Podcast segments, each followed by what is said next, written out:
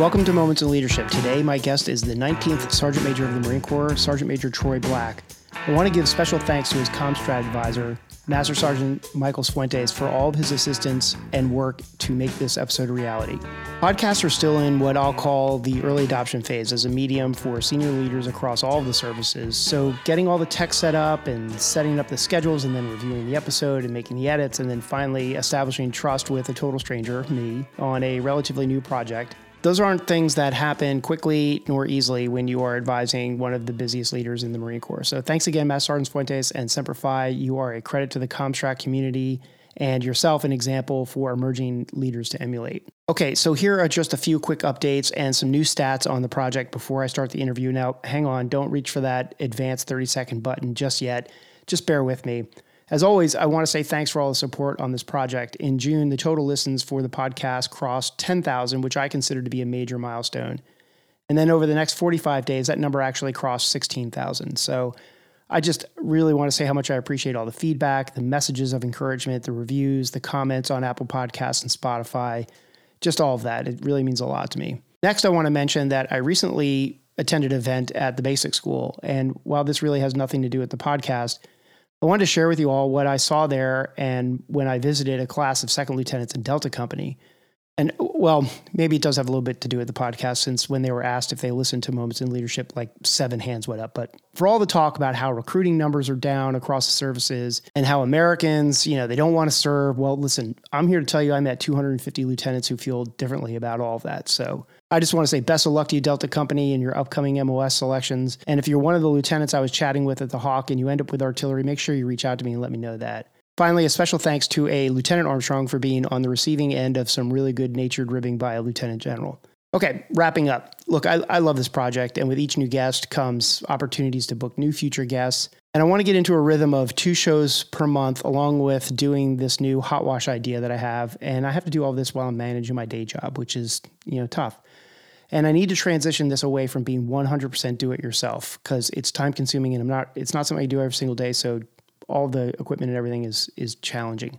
And I want to start outsourcing more of the time consuming stuff like the scheduling. And then I ship these high quality microphones off to the guests and editing two hours of audio and doing all the sound engineering, writing the sound notes, uh, writing the show notes, all the uploading and the hosting administration, et cetera. So, uh, you know, I want to do that so I can ensure that both high quality, I want to ensure both high quality interviews and high quality guests. And this is going to require some financial commitments. So I've decided to launch a Patreon account to help raise some money to reduce the personal financial burden. I believe that everyone who wants to learn from the project and also from the guests should be able to. And by supporting Moments in Leadership through my Patreon account, you help ensure that people who can't afford to pay for this content don't have to. Your contributions will keep Moments in Leadership sustainable, and I appreciate the growing membership of people who feel that the project is valuable for emerging leaders. I got a couple special shout outs and thanks to the initial Patreon supporters Brock Briggs from Scuttlebutt Podcast, Chase Hunter, a dedicated leader and teacher of Marines, the communicator, an alias for a dedicated Marine officer who shares his knowledge of all that is communication on his Instagram page of the same name, Mark Havoc, John Provenza, Brendan, first name only given, uh, my old friend Mike Zummer from back in the 11th MEU Days, and Charlie Murphy, aka the famous Murph from the episode with General Bellin. And if you don't know what that's all about, make sure you go back and listen to that episode. But look, please consider joining this awesome community on Patreon and helping me keep this project going. The link is patreon.com backslash moments in leadership, or I'll put the link in the show notes below. Mean, to be clear, I'm not trying to make a profit off this. And my plan is if the donations reach a point to where all of my costs are covered, I'm going to channel money into uh, Patrol Base Abbate. As for the upcoming Hot Wash episodes, this this will be a panel discussion with a group of officers who are all staff platoon commanders together in Echo Company at TBS in 2019, and they're all still very close friends to this day. It was organized by General Alford's former aide de camp Joe DePaula, who I got to know while setting up that episode. I barely know him yet. I feel like if I had to turn my keys uh, to my civilian company over to him and disappear for a year, I'd probably come back to even a better performing organization. Uh, he's an infantry officer and he's currently a student at uh, Expeditionary Warfare School.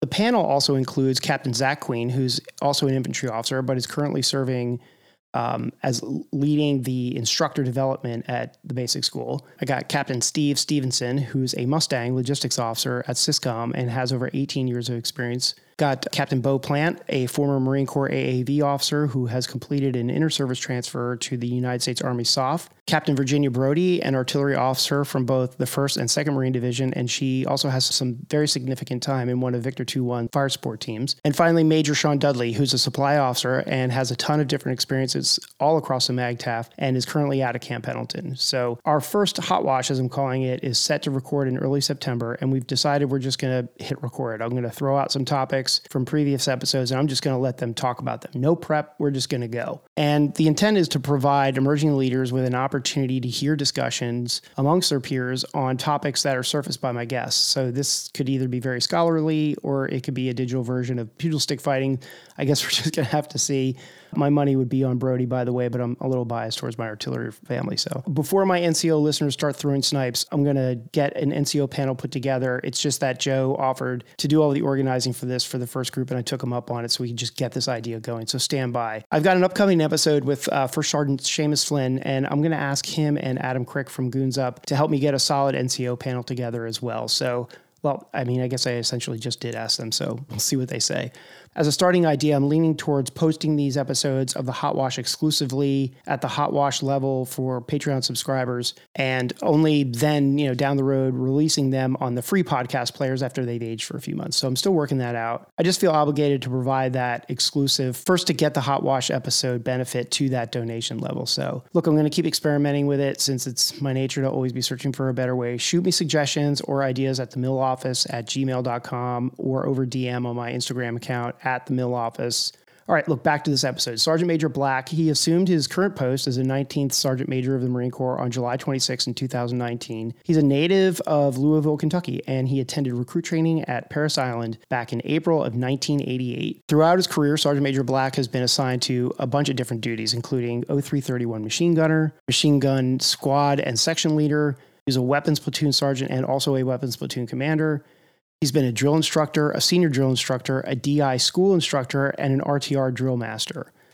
He was a first sergeant in Golf Company, a second battalion, First Marines. He was also first sergeant for Echo Company, third Amphibious Assault Battalion, and at Officer Candidate School. As a sergeant major, he served in um, 3 7, Combat Logistics Battalion 5, 11th Marine Expeditionary Unit, 1st Marine Logistics Group, and Manpower and Reserve Affairs. He has deployed aboard the USS Forrestal in support of Operation Just Cause and to the Mediterranean in 1989 a story which he goes into a lot of detail on early in the episode. He deployed to Desert Shield and Desert Storm with 3 5 in 1990, and then to Okinawa in 1992, then to Iraq with 2 1 uh, 2nd Battalion 1st Marines in support of Operation Iraqi Freedom 2 in 2004. And then he deployed with the 13th MEU during Operation Bright Star and then on to Iraq in support of Operation Steel Curtain in 2005. Then over to Afghanistan again with 3 7 in support of Operation Enduring Freedom. That was in 2010. Then he deployed with Combat Logistics Battalion 5 in support of Operation Enduring Freedom in 2012. And then deployed in support of Westpac 14.2 and Operation Inherent Resolve with the 11th Marine Expeditionary Unit in 2014. Sergeant Major Black has a Bachelor of Science in Terrorism and Counterterrorism Studies from National American University, and he's graduated from the Joint Special Operations Forces Senior Enlisted Academy back in December of 2011. So, with that, Sergeant Major Black, welcome to Moments in Leadership. Hey, good morning. How are you doing, sir? I'm doing great. This is an honor. I really appreciate you taking your time. I know that the Marines officer and enlisted are just going to really enjoy this this episode. And I normally start out by asking a question you know, who is Troy Black? Where did he come from? I, am going to get to that in a second. I've read your bio previously, but I just I have this burning question I want to ask you real quick off the cuff. What was it like when you found out you were going to be the sergeant major of the Marine Corps? Was was it a surprise? Because I I, I don't think I think everybody looks at this as how does that happen? Is there some you know does the smoke come out of the chimney like for the Pope or can you just shed a little bit of light on what it was like to I'm assuming there's a process in an interview, but just tell tell the audience what that's like. Yeah, f- first of all, so as you can imagine, you know, three years into this job, I've been asked that question a lot, right? Mm-hmm. Here's the first thing I can tell you you have to first be able to do math. So if you can't do multiples of four, right, it's because it's a four year tour. And I joke about that because everybody's like, oh, well, I want to be the sergeant major of the Marine Corps. Yeah, can you do math by fours? Because if you're retired by then, you're not really going to be in the pool, right? So that's that's the first thing. Second thing is uh, every single day. And my wife, who's a retired Marine, and, we'll, and we probably will get into that somewhat here in a little bit. So my wife's a retired first sergeant. So she and I grew up in the Marine Corps, not not our whole careers together, but oh, about the last 13, 14 years of her career and beyond. We grew up with oh, the Sergeant Major of the Marine Corps. That's Sergeant Major of the Marine Corps. And when you kind of get notified that you're going to be the Sergeant Major of the Marine Corps, the first thing the two of us did when we said to each other, we looked at each other and we said, Holy shit. Right. Who's that guy? You know what I mean? So right. So so now you're kind of like you're like you're like that guy now, really. And so it's it's overwhelming. I don't lie when I tell you every single day I, I, I get up, and it's not an exaggeration. Every single day I get up and I and I put my uniform on and I look at the chevrons either on the collar or on, on the sleeve, and I think, holy smokes, I'm the Sergeant Major of the United States Marine Corps. And it's probably the same feeling I got the moment that, you know, I got told out of this pool of uber competent individuals who who get screened and and nominated and boarded and provided to the commandant to make decisions on. I had the same feeling I did probably the, second that I got I, I, got this this job. So it's overwhelmingly. Know, we have a question about being humble here in a minute. Humbled, blessed every day. That's that's fantastic.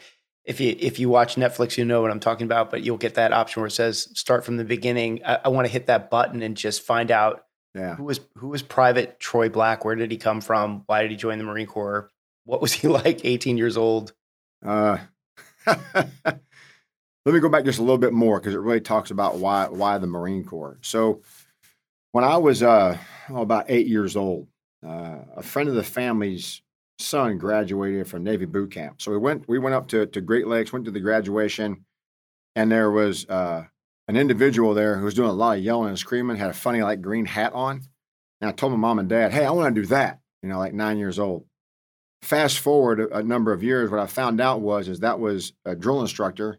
I have no clue what they were doing there when I was eight years old and what the you know how the Marine Corps operated then. But my parents were like, hell no, you're, you're not going to be a Marine. You know, they're they're they're teenagers and, and and relics of the Vietnam era, right? So Marine Corps eat snakes, you know, kill babies, crazy. They're jar heads. You know, you take everything out, you pour stuff in. Uh, you're not doing that. So I went to high school right after my mom and dad separated and got divorced. I lived with my grandparents in high school, and at my high school they had this thing called study hall, which I think maybe some schools still have. So sixth period of my freshman year, I got like hair you know, it's kind of hanging down to my shoulders because, you know, I'm product of the 70s and early 80s, right? Mm-hmm. Um, my, my, parents were not quite hippies, but they also weren't quite, you know, well, they were hippies. And I tell my mom that all the time, and she, she laughs because she knows. But at the end of the day, I'm sitting in sixth period uh, in high school, and this guy comes in, dressed kind of like I am right now in Charlie's. And I'll never forget, uh, and I quote it constantly. Uh, he walks in and says, How many idiots want to do something with your life? Well, I'm not sure you can do that in high school nowadays, right? Yeah, I don't think so. But, yeah, I don't think so. And so I'm like looking around, like, let me put their hands up. I'm like, well, one, I'm not an idiot. I don't know who you are, but I don't want to be an idiot. So I raise my hand up. Next thing you know, I'm in Marine Corps Junior Reserve Officer Training Corps uh, at my high school. Okay.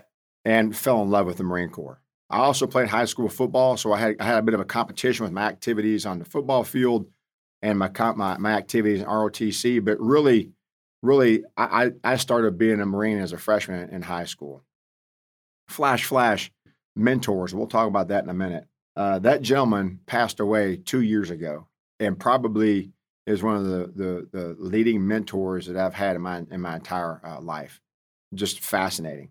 So I get done with that, and I happened to also go to, to go to college. I graduated in 1987 from high school. Right. Uh, nonetheless, went to college for a year to study Russian. I joined the reserves originally to, to help pay for college so I could finish that up. And I had I had desires to go into an officer program. And I ended up going on active duty and pretty much here we are today. Private Black was a handful. Yeah. and we, we can we can sit there because there's some life experiences in the rest of the conversation that uh that I'll offer up to recruit training. I definitely want to hear more about Private Black because one of the more fascinating conversations I've had on this podcast was with Sergeant Major Dan Reynolds and and I asked him the same question and he started off by saying, geez, when I went in the Marine Corps, the first thing I wanted to do was just get in trouble and get discharged and get out. And how he was saved by some NCOs and shown the light and ended up going on to be get, pick up a meritorious corporal promotion. And I found that to be fascinating. And, and uh, you've got some time on the drill field and, and are intimately familiar with the transformation process. And I want to talk about that. But what was Private Black like? Was he a future sergeant major of the Marine Corps when he was Private Black? no. I'll, I'll, share a bit of a story. And again, being candid. So when I was in recruit training, it, it was very valuable that I had been ROTC. I already knew how to shoot. I already knew how to drill. Mm-hmm. I became the platoon guide. My dad was killed when I was in recruit training. And after that, my reaction was probably not the not the best. I might have gotten into a couple of fights with other recruits. I got fired as a result as being the platoon guide. I, I was not at a loss for what to do in the Marine Corps because I, I, had decided after I found out that my dad uh, had been killed, I could have gone home and and gone to the funeral. And the, the deal I was given then is, yeah, you can go home, but you're going to start recruit training over again. So I thought about that as a recruit. We called them third battalion privates then. The rest of the depot was, were recruits, Parris Island. But at the end of the day, I decided to stay in recruit training. Had a rough go of it after that. I was a little bit, maybe a little violent, maybe trying to get over. Lost my dad, who was my my just my closest friend.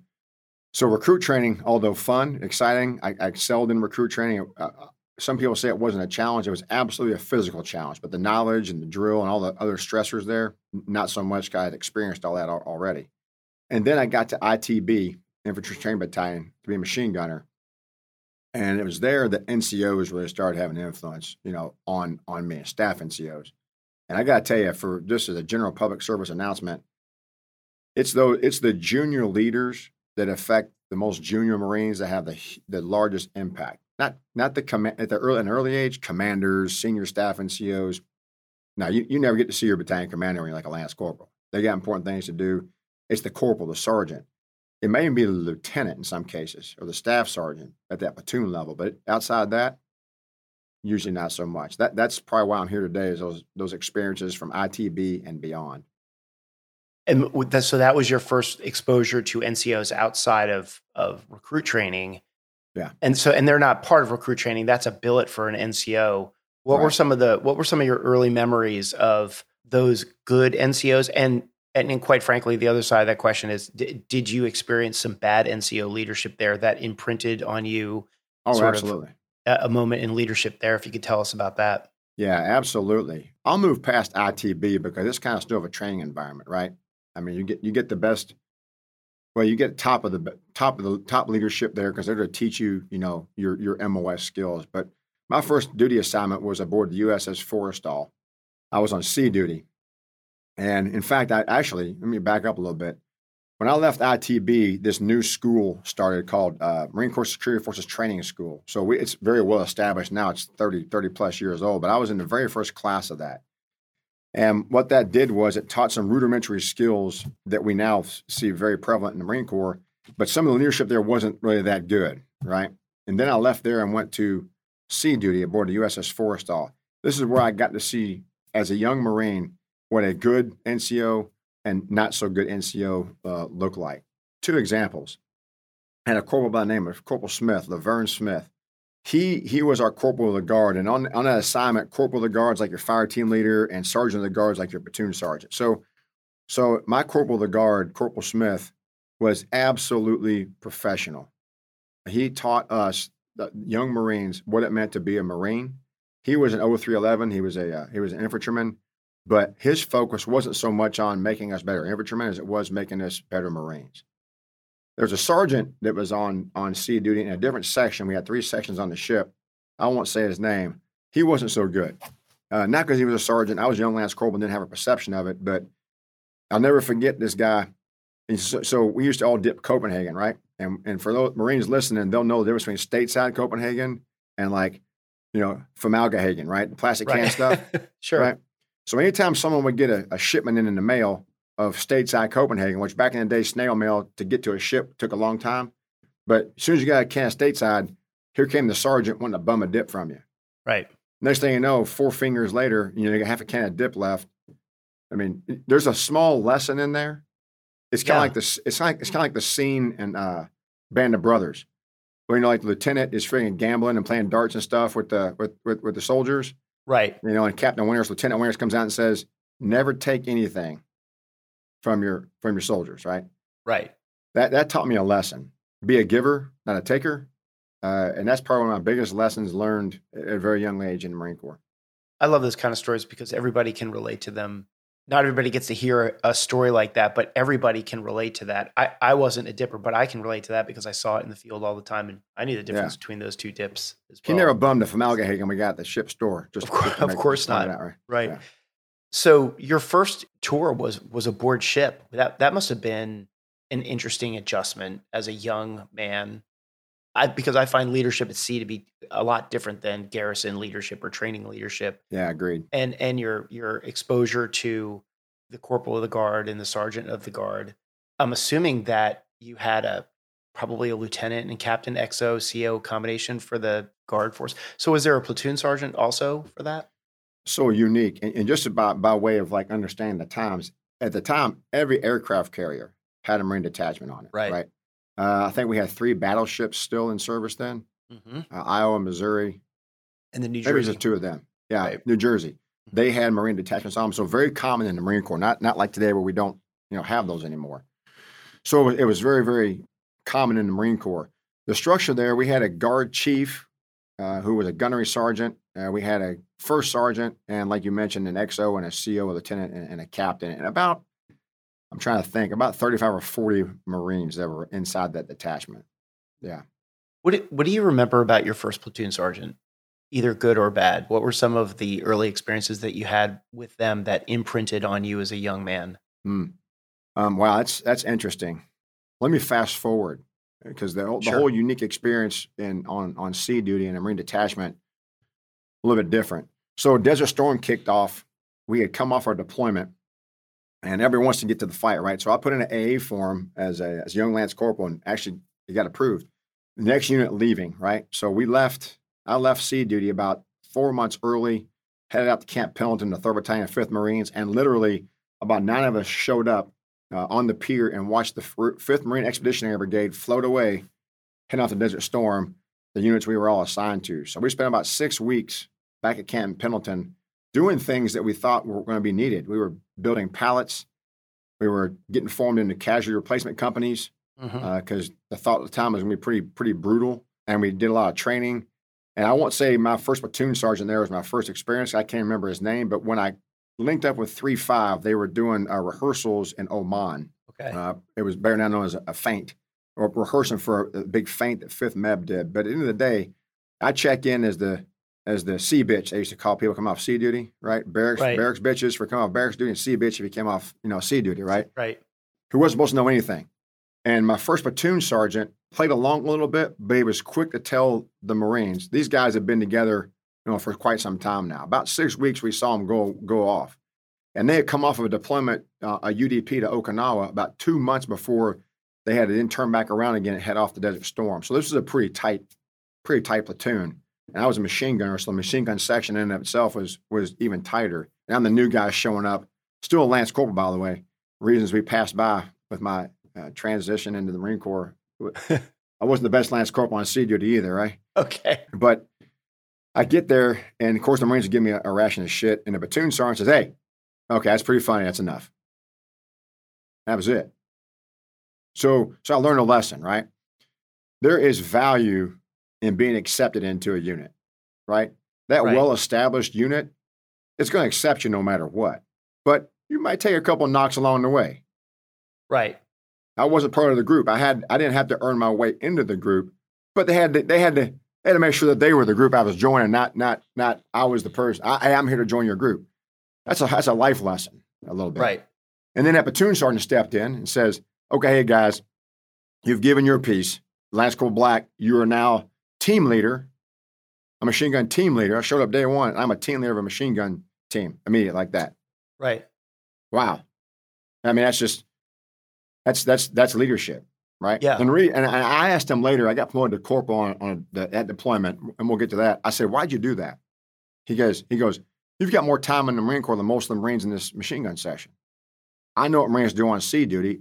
I was on sea duty. And you've you you've you have fired the M60 Echo 3 machine gun in many different varying ways, know how to employ it in different ways than any Marine in the, in the, in the session does. So you're prepared to be a team leader. And then we went off to combat. Right. That was amazing to me. That's so did you when you went over to Desert Shield, Desert Storm, did you fly in or did you marry up on ship and go in? Very gratuitous. we left uh, Camp Pendleton on C-130s, flew forever, ended up in Madrid, Spain. Got on back on the C-130s, flew into Bahrain when Bahrain was getting scudded, mm-hmm. and it wasn't. Of course, Bahrain now is like this massive, you know, Fifth Fleet, and there's all these buildings and stuff like that. It was nothing. It was barbed wire and engineer stakes, and we were out. We stayed about two weeks there, and actually went out and did guard uh, around the uh, auxiliary support unit. I think they used called the ASU, where you know all the communications inside of the CENTCOM, much like it is now. But we did guard duty and got scudded and in MOPP level four and waiting for you know gas attacks, and then eventually linked up with another aircraft that flew us to Abu Dhabi, which was nothing. And Abu Dhabi, we got on a, a couple of LCUs and floated out to the Fifth MEB as they were heading off to head down to Oman to do some training exercises. Okay, so you stayed on ship then. You were part of the Fifth MEB that did the feint. Yeah. What was it? The USS Princeton. Somebody somebody got hit by a mine over there. Maybe the, Iwo Jima hit a mine. Iwo Jima, right? Yeah, she hit mm-hmm. a mine.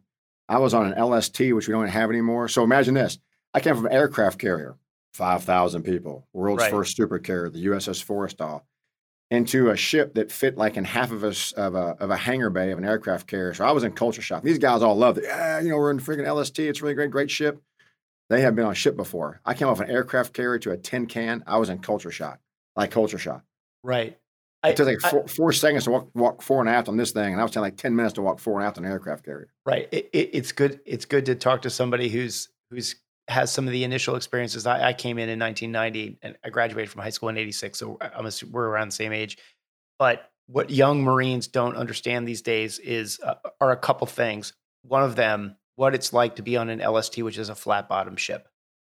Yeah. People just don't understand how miserable that experience can be on an LST, and we, we don't have them anymore. So it's kind of fun to joke around about them. I, the other fun joke to make with people our age too is what it was like to try to remember everybody's name before we had name tapes on our uniforms. Um, yeah, exactly. I mean, that, yeah. that was Mm-hmm. they, they, say know your Marines. I can I can still rattle off everybody from my first platoon oh, yeah. because I had to memorize everybody's name by oh, face. Oh, yeah. It was, oh, was yeah.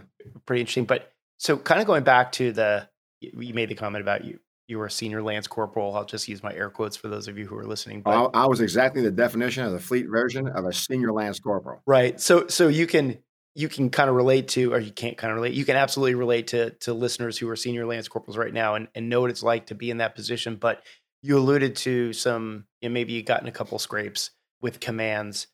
I, I find those stories and the lessons that get learned out of that really valuable because every single one of my guests on has had some sort of story about how they got in trouble or something happened. And I find it fascinating to hear that story from the context of the very first time you did something wrong or something that you did wrong early on in your career. How was it handled by your command? And by your command, I'm including whether it was the NCOs, your officers, or any NJP level um, authority was that experience something that imprinted on you and is carried into your time now as Sergeant Major of the Marine Corps? Yeah, I thought. I mean, that, that's one of the questions that you had, you know, uh, written that you were going to ask, and I, so I thought about it. Look, I think, and again, this is only my experience. Mm-hmm. Before the document sustaining the transformation was written, I had been a Marine for quite some time, and understanding what the importance of understanding that transformation, right? So you graduate recruit training, you're all like, yes sir, no sir, I sir, right? That that discipline thing, but you're still inside. You're you're kind of a little bit still who you are. Every new Marine goes one or two directions. Immediately they stay in super ooh geek status, which is what you know average fleet Marine might call someone who still walks around with their go fasters on and laundry numbers on them until like you know like they re-enlist the first time, right? Right. The the belt fed Marine. Right? Yeah, that guy, right? You you actually do use your web belt on Liberty. That, okay. Right. Uh, mm-hmm. That's not many of us, by the way. Definitely was not me. But I think good leaders understand that that transformation, the document wasn't written in order to tell everybody what to do. The document was written to explain what we do as leaders, right? And a good corporal and a sergeant who just left that three, four, maybe five years ago, you know, being that being that Marine, understand that better. A platoon commander probably understands it too. Walk around TBS, all the college is not out of you know lieutenants, right? Right. They're Absolutely. still in the transformation process mm-hmm. too. But a good corporal and a sergeant have been in the fleet for a while. They know, okay, I got to deal with this devil dog. And here comes here comes another one, right? And they help they sh- they help shape you. I think, and, and, and I wrote this several times as I was thinking about these questions. I am not here. You have a humble thing on here too, but the reality of it is, I'm not where I'm at today because the leader right above me throughout my career didn't see potential, right? Didn't look past all my shortcomings. They mentored me to get better at my shortcomings, but understood my potential. And I was a handful as a young Marine. I would tell a sergeant to F off in a heartbeat. But but when they gave me a task, that shit got done. So there's a good to it, right? And the normal dirtbag Marine, if you know, for the few that exist out there, they don't they don't tell a sergeant to F off and then go do their job really well. I just didn't think the sergeant had the right idea how to do it, right? right. I did it my way. None of those sergeants, there's two of them in particular. I won't, I won't mention their names because they're close. I'm close to them now. Another one of them put a charge sheet in on me. Did put a charge sheet? They did not. Did not. did not. Okay. I don't know why. And I've asked them. They say, "Well, if I had, would it have changed anything you said or did?" And I said, "No." And they said, "Okay, so wait, waste time. You might not be where you're at today in the Marine Corps if we did if we did you know canned you in the beginning because you had potential. Nothing I think I did intentionally. It's just they they saw potential, and I could tell that story probably at every pay grade where I step outside my box and someone kind of shakes their finger and goes, "Okay, you know that was wrong. Mm-hmm. It's a good thing you're doing something else right because that would have got you." Right. Right. It, somebody on a previous podcast said said, and I, I, wish I could remember who it was, but and it may have been Sergeant Major Reynolds who said, and actually it may have been uh, Lieutenant General Furness too, said something along the same lines. I'm going to paraphrase both of them, which is nobody joins the Marine Corps to become a shitbag. That's everybody, true, everybody comes out of recruit training. Nobody comes out of recruit training and say like, okay, now I'm going to go be a shitbag. They become a shitbag because of something. Right. Sometimes those things are, like you said, external forces, like your dad, can cause some behavior. Yep. And then sometimes it's just experience in the Marine Corps. And I'm skipping ahead a little bit because you were on the drill field. I, I think two different times, if I remember correctly from your bio. I, I think yeah, you once were on the drill field and then went back again, right? Just for all the listeners, first time I volunteered, second time I was voluntold. Okay, probably right. Once you once you get into that track, so you, have seen the transformation. Any any thoughts on what are some of the catalysts, or what is the mm. genesis mm. of the, the the entry into the shitbag pipeline? Where does that where does that is there a anecdotally?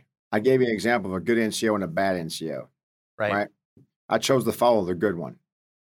That that's who I decided to emulate.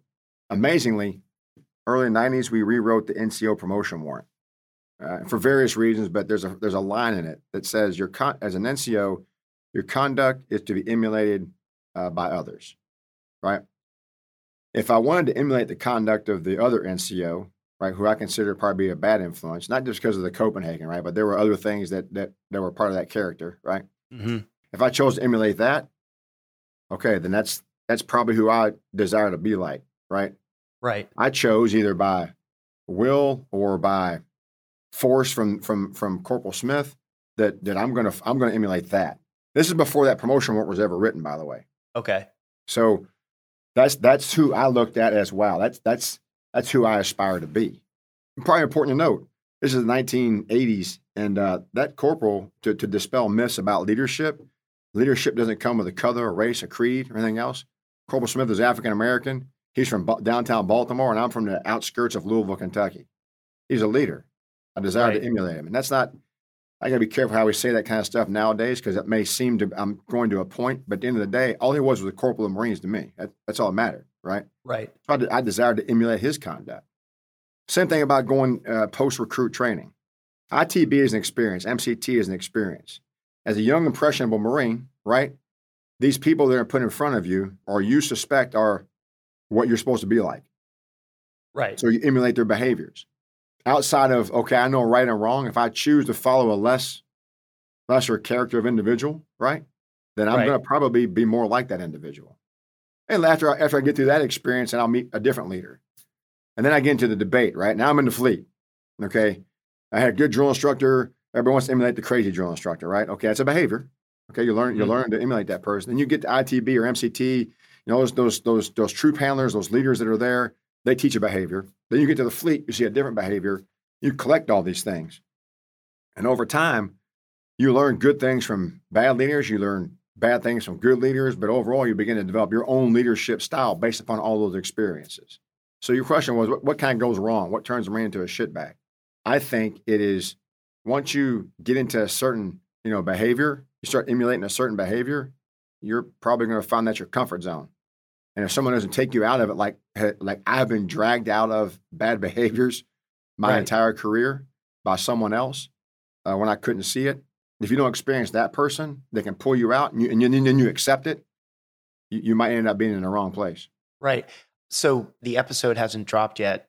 By the time somebody listens to this episode, it will be out. But a little preview to the movie, my episode with General Furness a couple weeks ago. I asked him a question about his issuance of his basic daily routine he was the second Marine Division commander. And, and I asked him a question. It sounded something like this. It was, why did you have to write that letter down to the lowest level instead of just pulling your regimental commanders in and say, you've got 30 days to fix this or I'm fucking firing people? Why did you choose that? His answer to that was fascinating to me because it it came back to officers, and this is I'm getting somewhere with this on the NCO side. Officers don't have a formal education in how to lead other officers. Right? We go to TBS and we we lead other officers, but we're not taught how to do that. And then you're a company commander, and nowhere in that realm have you had any sort of education like, okay, you've been taught how to lead Marines. You haven't really been taught how to lead officers. Now you're a company commander and you have lieutenants and you got to figure it out.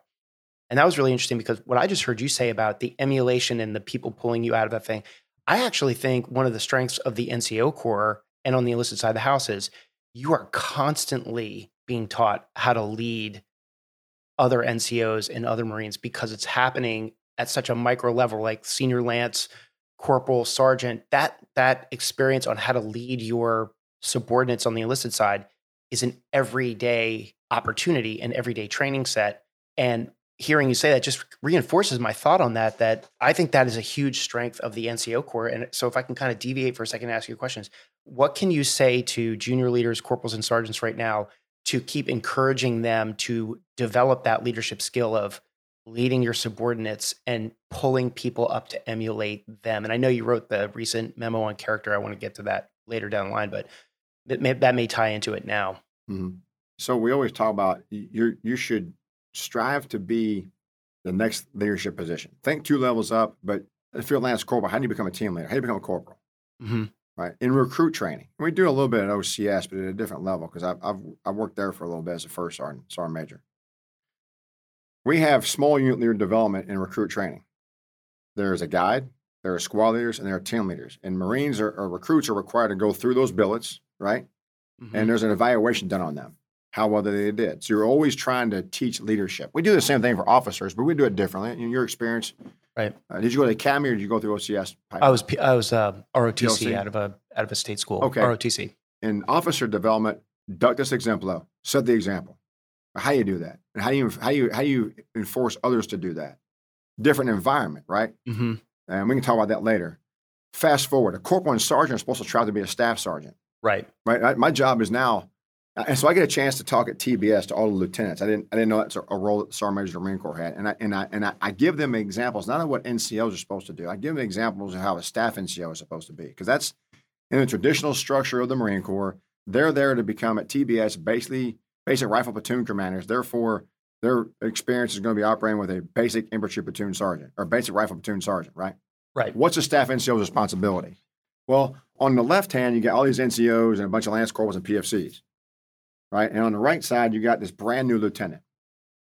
No experience, very academically capable, mm-hmm. more so than the staff sergeant is academically, because that's how we develop the officer, right? And I, I, I give them two examples, and then and I'll, I'll, really cut to the chase. What's the real difference between an officer and an enlisted? And I, I point to their promotion warrants. Okay. Officers, thereunto belonging. You have instant authority as an officer. Instant. It's, it's the minimum expectation of an officer. That's how we. That's why we train the officers different, right? Initially, you are responsible. They're Thereunto belonging. That's authority. Title 10. And this promotion warrants say they're thereunto pertaining. Okay, so so there's a change of responsibility here. Discipline, good order, training, those are pertaining. Those are automatically. Those pertain to how we develop enlisted leaders. As, as a platoon sergeant, my job is to ensure that the squad leaders are well trained squad leaders who will therefore mm-hmm. well train their team leaders and below. Oh, and by the way, I'm also responsible as a staff non commissioned officer in my creed. to strive constantly for perfection, knowing no mortal has ever achieved it. Says it right there in the staff NCO creed. Mm-hmm. We just rewrote the staff NCO promotion warrant by a way to bring that out a little bit more on the responsibilities that staff NCO. So, to your question, it is absolutely part of the enlisted development process that those things are intrinsic to leadership. We do on the officer side as well, but we practice those things as an officer, as you well know, through, right? And the commandant talks to TBS too, and he says, lead through your subordinates. Whether that's officer or enlisted, at the platoon level, where, where most of this conversation really is, is had, the officer leads through who? The staff the sergeant, staff NCO, right? The NCOs, and really through the those really high performing, great you know young leaders that are, that are there as well. When you become a company commander, sometimes as officers we don't get the lead through your subordinates reinforced outside right. of a speech from a commandant, mm-hmm. and therefore you lead through yourself because that's how we teach at OCS. You're responsible for yourself at OCS, right? There's the there's the crucible for for officers is now you're responsible for you. You learn in TBS, however, to you know lead, right? We're, we are taught that day one. One is no better than the other. But as an officer, you have a lot more responsibilities that belong to you, belonging than I do. Mm-hmm. Therefore, you you give me the responsibility to ensure those discipline, good order, junior leader development. That's I get trained and educated to do that. You do as well, but you get to try how to lead and think and develop concepts, which is what we need. That balance is why the Marine Corps has been so successful and continues to be, I think. I agree with you. That point was was hammered home in in my conversation with Sergeant Major Reynolds, and we talked about that. And, his point was that TBS does this fantastic. It creates a fantastic product. TBS create, and so does IOC, creates a fantastic product. And then it gets out to the fleet, and it has to now assimilate into a unit culture, like you were saying when you joined three five, and it has to join up with other seasoned Marines, and for the very first time, they they are exposed to this, and they they don't they don't have any experience to draw on. And you said before that you talked to lieutenants at TBS, and and I always like to say that every single question that you get at TBS from a lieutenant who stands up and asks you something, no matter how the question is worded, they're they're all asking this. Can you tell me something that will keep me from going out into the fleet as a new second lieutenant and f***ing up? All right. That's what they're asked. Every single question is grounded in that. It took me a couple of times to figure that out, by the way, because I, right, I, got I got asked that question. I got asked that question like mm-hmm. blatantly. I, I actually got asked it as a quote. How do I not f- this up, Sergeant Major? Right. And I thought, man, if I was Staff Sergeant Black, I would answer that immediately. But now I'm Sergeant Major Marine Corps Black. How do I say that in a more professional manner? Right. Mm-hmm. I didn't get that right the first couple of classes that I talked to there. But but it's really the purpose of why you get that eight to ten year experienced enlisted Marine. Yes. To partner exactly. with the man, PalmFX was awesome. Let's go hike if you're a platoon commander. Okay, thanks, sir. Your PalmFX was my eighth CAX or ITX or EMV or whatever it is. Thank you, sir. Yes, I took a poop there uh, right when you said you you, you right. wanted to do a new attack on range 400. Thank you very much. It's the experience, right? Not the authority, right? Belonging, pertaining. It's the experience that really now balances that out. And as you mentioned, how we developed that enlisted force, it's really so you can take that experience. I've been a, a sergeant major or a first sergeant since 2005. That's a lot of experience doing this job. If I had become a master sergeant as an infantryman, I would have been a master sergeant since 2005. I'll debate any commander I would have worked with along that continuum two years in command, year of to a joint assignment, go to education, you come back to command, you're like you're like two two years of command for every five years that I haven't left that command, right? So that experience, that's how we develop the enlisted force, and the ability to command and issue and and apply authority, right, in the officer corps. That's what makes us such a strong warfighting organization. It really does. We rely on each other, right? Enlisted and officer, and it's that team, that bond. I think at the lowest level, at the platoon and section level, it's that cohesion, and it just continues throughout your service, whatever path you choose as enlisted, as you go on, you know, as an officer, either in command or as an officer in charge or a staff officer, you still have this contingent of experienced enlisted who run the show, right? right. while you develop, conceive, vision. You know, it's it's it's amazing to me. So help me emphasize this point to people who are listening, if you agree with it. Staff NCOs, I think, maybe maybe they realize this and maybe I don't realize it, but the responsibility that they carry on their shoulders for the development of that lieutenant is very serious because and so sergeant major i'll ask you this question.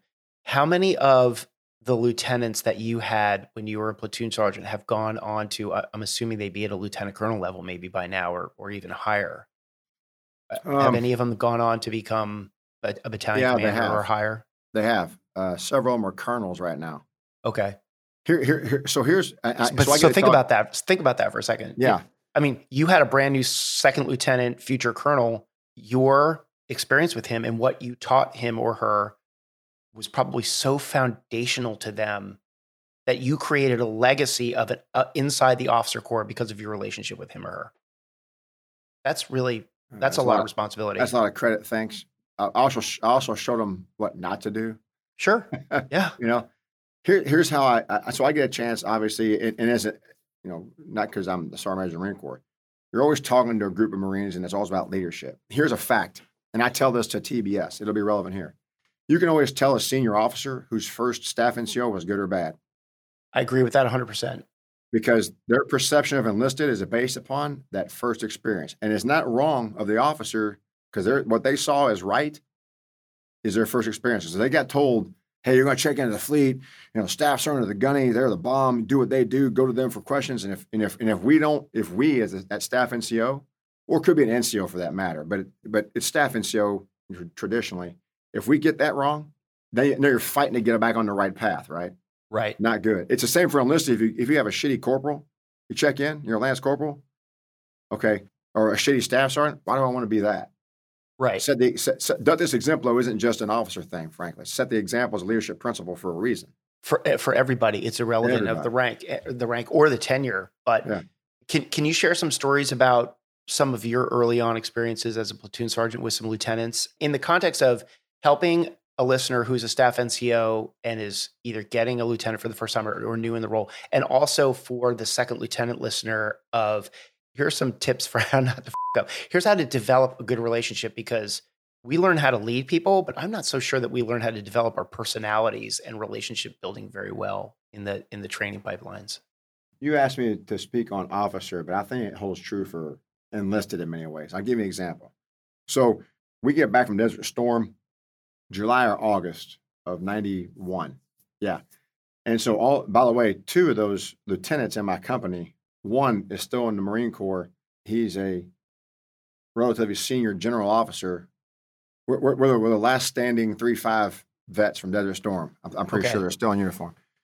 No names, but at the end of the day, and I didn't work for them. I worked for them later on. But at the end of the day, my point: all the lieutenants left, all gone. So now right. you've got all the IOC graduates, right, that have been watching on TV, CNN, you know, first tele- televised, you know, real time war. Like, yeah, we're going to war. They show up, and guess what? Well, we're back. But in, in typical leader fashion, they want to test the mettle of their unit so they can establish where we should start with training and all this kind of stuff. Well, now let's think about this. We can debate what kind of combat or relative combat Desert Storm was, but if you checked into you know, 3rd Battalion, 5th Marines in October, November of 1991 and wanted to test the mettle of your platoon, who no one had PCSed out of or EASed out of yet, to see if they were really war fighters. And when you decide was a good idea, it was to show up and go run First Sergeant's Ridge you know, behind San Mateo, what everybody behind you is saying is, okay, this is stupid. Right. I, I, I did not run First Sergeant's Ridge in my combat experience. And uh, hey, sir, by the way, when's the last time you got shot at? That, that's what everybody behind you is thinking. Now, right. whether it's going, right or wrong. Yeah. yeah. The lieutenant's going, I've got a mission here. I've got to train these Marines to get ready for the unknown, right? Mm-hmm. Uh, we're getting ready to build up to go on deployment next year. The company commanders give me a brief. I've been briefed with the, with the, with the battalion commander. We're, we're, training Marines in order to be Marines, they're uh, infantrymen, and I need to assess where we're at. Uh, so we're going to go on this run. Okay. Hoorah. We just came off shit, man. Right. On an LST, it's like the size of your freaking driveway. There's no, there's no running on a flight deck of an LST. Not that it's right or wrong. Both have a perspective, right? Right. having said that, I think we see this in the Marine Corps today, unintentionally. A new commander shows up, you're there for two years, whether it's a, comp- a platoon commander or a company commander, or you go on to change 24 months. Right. In that 24 months, we always think we're starting from zero and have to get to 100 in 24 months. Sometimes we forget that really the unit's starting at like 95 Sure. or 80, or maybe, maybe it's even 50, but it sure as hell isn't zero. That's very hard on the commander. It's very hard on the unit because both are trying to get to the same place, right? The unit's trying to figure out the new leader. What's your style? What's your philosophy? What is it you want us to get better at? The new leader is trying to go, okay, I need to assess and see where we're at. If I if I don't if I don't like it, I'll start back at zero. You know, that is a challenge at all levels. So that to, to that new lieutenant, talk to the platoon sergeant. Where are we at? What are we good at? What we're bad at? Because that platoon Mhm. sergeant is going to tell you we suck at this. We're really good at that. What would you do with the unit if uh, if you were in charge for a day? Well, sir, here's what I would do. I would do more of this. I would sustain that. Because that's what that's what the platoon sergeant or that sergeant or corporal who's in that billet, that's their job. And they understand the new lieutenant doesn't know that, or the new captain, or the new major, or the colonel, or whoever it is. That's that's the resource you go to. Right. Fascinating. Again, fascinating conversation I had with Sergeant Major Reynolds about that. He said the exact same thing, and he used the exact same vignette as you did, which is the new second lieutenant who comes in and wants to run his in his vignette. It was run six miles to the gate and back at Lejeune, and and the only person left standing at the end is him and the platoon sergeant. And and his vignette was if the lieutenant asks me where are we with conditioning, and I tell him, hey, I I think we should take the platoon out on a on a 10 minute mile, three mile run, and let's see who falls out and see where we are. And, and that you should be listening to those things when you come in and establish your relationship with the platoon sergeant. And just like you said, listen to them about where they are. And he said this this was really interesting. He said, if a, if a new lieutenant wants to come in, he was talking about infantry platoon, new lieutenant really wants to come in and assess this, the where they are in training, go to the armory, draw weapons, walk out in the backyard and yell contact right. He's like, you want to you want to find out how good your platoon is, where they are, just do that. And if, and if you do that, you'll kind of know where they are, and you're not going to figure that out from a run. Right. Um, yeah. Not so that the running, says- not that the running isn't important. no, no, I absolutely right. Right. But I don't know if it's the first defining moment of your taking command, using my air quotes of a, of a platoon. But so Yeah. so so let's go back to you're a platoon sergeant, and Second Lieutenant Dave Armstrong walks in the door. What are some of the things that you should be, or a staff NCO should be saying to that new lieutenant to establish that relationship? And, and what are some what's some advice that you have for that staff NCO? Here's a great way to establish a new relationship with the platoon commander that gets to that belonging and pertaining, understanding the responsibilities to make that relationship work really well. Because I truly believe that that staff NCO has an opportunity to create a 30 year legacy of leadership in the Marine Corps at that very moment. Let me tell you what I didn't do well and probably didn't learn until probably I was a company first sergeant, frankly. Uh, Maybe I did it and didn't know it, but but I got a chance to think about it later. First of all, uh, I was a platoon sergeant in Fast Company, having left Parris Island as a drill instructor, and I got there about the same time as my platoon commander did. So I found it. I found it. He got there a little bit after I did, about about a month. But I had a good turnover with the previous platoon sergeant. We didn't have a platoon commander. He was kind of the acting guy at the time. And the first thing that new platoon sergeant did was bring these uh, whole like a little footlocker full of cards. And what these were is all the you know the platoon level evaluations of all the Marines, right? Mhm. And introduced me to who all the Marines in the platoon were. Before I ever had a chance to meet them, before we ever went on the, you know, let's go PT or let's go see them shoot, let's go do something with the Marines, I didn't even get around them for like two or three days. And we went through line by line each individual Marine. Now, here's the thing staff NCO staff NCO, he can be like, okay, uh, at Corporal Black, friggin' Devil Dog's got a, a wife, two kids, raging alcoholic, best shooter on the friggin', you know, best shooter that we have. Mm-hmm.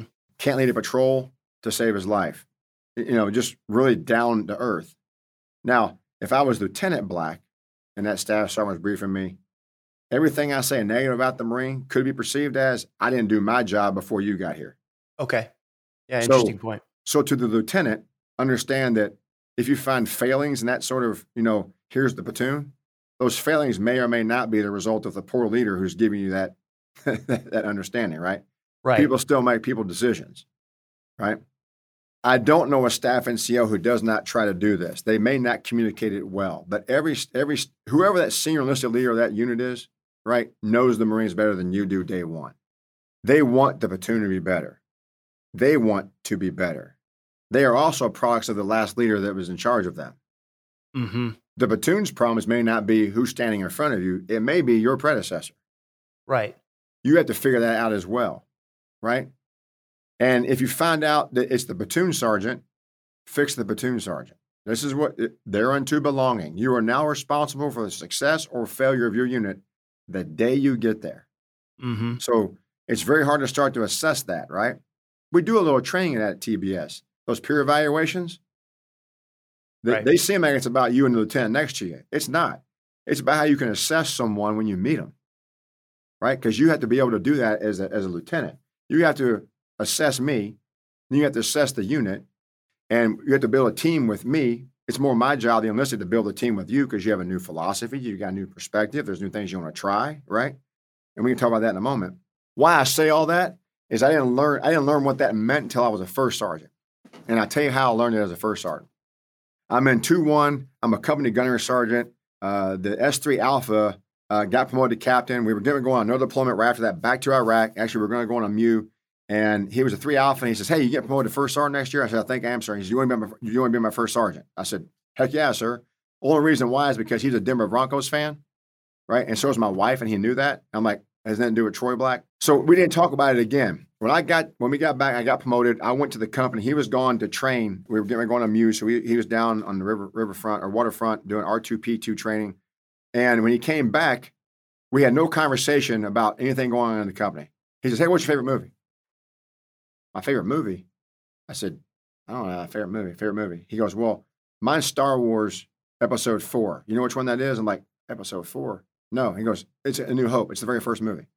We were on a range. Now I'm not sure to this day how the XO didn't get Marines from getting shot. We sat on a on a berm for the entire range, laughing, joking. I agree with him. It is the best movie ever. The first Star Wars movie is the best movie that ever existed, right? And we developed a relationship. And I had been with the company now for about six weeks while he was on leave. I went to this training down for R2P2, uh, came back, and over the course of the next couple of days, we talked about the company. That relationship, building that relationship, you find out really quickly all of the doubts, fears, personalities. Just having a conversation, you're going to find out about my family. I'm going to find out about yours because that team, that team, going back to our original point, you know a senior commander whose first platoon sergeant wasn't that good based upon how they still interact with their enlisted Marines. They never built that relationship. I didn't, I didn't, I couldn't define that until I was a first sergeant, right? Likewise, I, th- I think I was taught to do that early on by the leaders that I, that I, that I decided to emulate and just didn't know how to describe it. I failed at that a couple of times as, as a staff sergeant with, with a couple of the lieutenants. That that first initial conversation, like you said, when you have a chance to sit down with somebody, it's it's not my podcast for me to talk about myself, but I, I will say this, and we won't talk about it. But when I took command of a battery, I sat down and talked to the incoming first sergeant, or who was going to be my first sergeant, and uh, I asked him. I said, what, "What's what's my first order of business when I take command here?" And he looked at me, and goes, "Sir, you need to fire every single officer in this battery." I'll tell you about that story some other time, but that was that was what was said to me when I took command. That relationship, the honesty, and the first the first experience that you have with people can really set the tone for for a relationship, whether it's platoon sergeant, whether it's lieutenant, platoon sergeant, or company commander, first sergeant. Um, like you said, building those relationships is really important. Sure, really quick on that. And someone who says that, though, it could be perceived as that's an anti-officer enlisted Marine. Here's what I would offer to anybody that listens to this. Mhm. It doesn't matter if you're a corporal, sergeant, sa- sergeant major. It doesn't matter. Master gunnery sergeant. It doesn't matter. Believe it or not, every single one of us have two jobs. One, first and foremost, we are absolutely dedicated to the success of the enlisted Marines in that unit. That's where we came from, right? And if they Right. don't perform well, it is a direct reflection of us.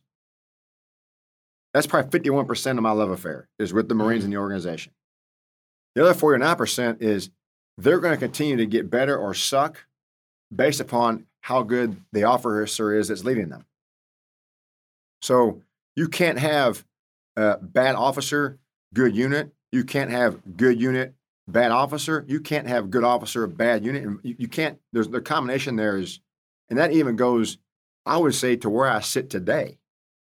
I, I represent 186,000 ish reserve and active enlisted Marines. The commandant represents all of us, but as one of you know 25 or 30,000 officers active and reserve, right? Right. That's a huge amount of influence. It's never adversarial officer enlisted. I got a responsibility to develop officers too. Hence, you're checking with the first sergeant, the first thing the first sergeant says is get rid of all the officers. It ain't because he doesn't like officers. What he's probably trying to tell you is this unit's better because they're not. That's exactly and, what and saying, And the last guy it was here before you tried to try to fix that too and couldn't. mm-hmm. Okay. Has nothing to do with he doesn't like officers or she It- doesn't like officers. Right, and I should clarify that because I am going to keep this part in the in the episode. He was absolutely right, and it had nothing to do with not liking officers. It it had to do with officers had been around the command too long. It was a reserve unit, so they contend they contend homestead a little bit. Yeah. They had outgrown their billets. He, he was absolutely right, and it had nothing to do with an adversarial relationship. That's right. That's an important note because sometimes we get in the wrong spot because there's other commanders that'll check in and they'll tell you get rid of every staff NCO in Right. this unit. Right, And we can, and we can get adversarial as enlisted. Hey, wh- who do you think you are? You've been here for four deployments, devil dog. right, You're part of the, you're part of the normalization of deviation from the standard here. You're great. You're tired. Go do something different. right. We touched on this earlier because you talked about the the humble moment, but I, I know just from having friends who are senior officers and and doing this podcast that it's hard it's hard to get somebody to talk about themselves because we as Marines are generally pretty humble. We always think about we the Marine Corps rather than I myself. So I'm going to ask you to unlock your brain a little bit on that and please feel comfortable. I would like for you to tell the listeners about the very first time that you were really proud of yourself as a leader because I know there had to be a moment where you just looked at Mm. yourself in the mirror and said like, "You know what? That that was good." Can you tell us about that? And and you're right. We're taught as leaders to be humble, but there's a difference between arrogance and confidence. Mhm. I, I think what you'll find the most humble leader is exceptionally confident. Otherwise, they wouldn't.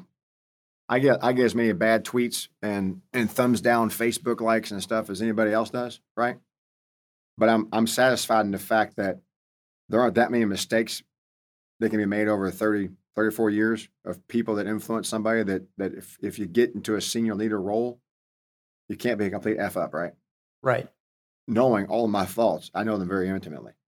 Having said that, I think the Marine Corps, and I don't know the other services, cultures as well, but our culture drives us to a certain number of things that we can take for granted, take somewhat for granted, or just or just ignore. The senior drill instructor speech. Strive constantly to be the best at everything that you do. It's in there. Every recruit hears this. They have since Mhm. 1956. Strive constantly to be the best at everything that you do. NCO promotion warrant. Your conduct is to be emulated. Staff NCO creed. Strive constantly for perfection, knowing no mortal has ever achieved it. I have a lot of failures in my career. None of them is because I did not strive to be the best. It's not because what I was trying to do, I didn't want others to also emulate. And it isn't because I wasn't in a constant pursuit for perfection. And, and every failure comes because that's the best that I could do or I'm a human and I probably just shouldn't have done that, right? But at the end of the day, I, I believe those things set us on a course. So, to your question, I had the opportunity to be a platoon commander as a sergeant right after I got promoted to sergeant. In fact, when I was in 3 5, actually, I was still a corporal then, going to a CAX. And I was a weapons platoon commander. So, not unlike today, the senior lieutenant is supposed to be the weapons platoon commander in an infantry company mm-hmm. because they have all that experience. Usually it's supposed to be a first lieutenant because when you're the weapons platoon commander and you go to CAX, it's changed because you don't do CAX anymore. But you were the basically the fire support coordinator for the company. Well, for a corporal to sit in the back of a, a C7 with his company commander and the company commander look over at the corporal and say, Where's the company's fire plan sketch? Where's the IPB? What's the fire support plan? And not ha- and not take it, rip it up, and go, okay, that's that's a bunch of crap, right? Right. I, I'll, I'll never forget sitting in the back of that of that amtrac at the old CAX, where like Delta Corridor, right? We're doing the mechanized, you know, breach and all this kind of stuff, the Delta T, and I'm a corporal in the back of a of an amtrac with like 19 radios attached to my my headband, you know, prick 77s, 19 of them because only one of them worked. So you had to figure out which one I was at that point in time. Right. By the way, OP Crampton has always been there, just for those listening, for a reason. it's right, Uh, exactly. But but but I got a sense that I knew what I was doing because my company commander trusted me. Now, I made a lot of mistakes. And in that environment, you can't make mistakes or you know, people get you, you, somebody get killed, right? It's in training. Right. Mm-hmm. And the fewer mistakes I made, the more responsibility they gave me. And pretty soon, I was the one briefing with the rest of the platoon commanders what the fire, what, what the whole fire support plan was. Phase line X, you know, phase line B. Here's your fire, here's your FSCL. Here's your finger FEBA. Here's your on-call targets. And a question about it, give me a call. We'll figure work that thing out. I'll call the desk for if it's air. I'll call the. I mean, I'm a corporal in the Marine Corps. Right. Wow. Yeah, it's pretty good. That's, that that feels good too. It, who when you were at OCS was Colonel then Colonel Mancini the CO? So Colonel Mancini came in about a month after I got there. Yeah. Okay. So the very first time I was ever told that I did a shit hot job was by then Captain Mancini in the back of a C7 when I was a second lieutenant. And you, and you know that guy doesn't hand out compliments like that very well. So you and I mm. shared that that moment together. the Godfather. No, he does not. Yeah, right. That's exactly what he was called. So funny. Yeah. Yeah. great, great shared story. The back of a C7.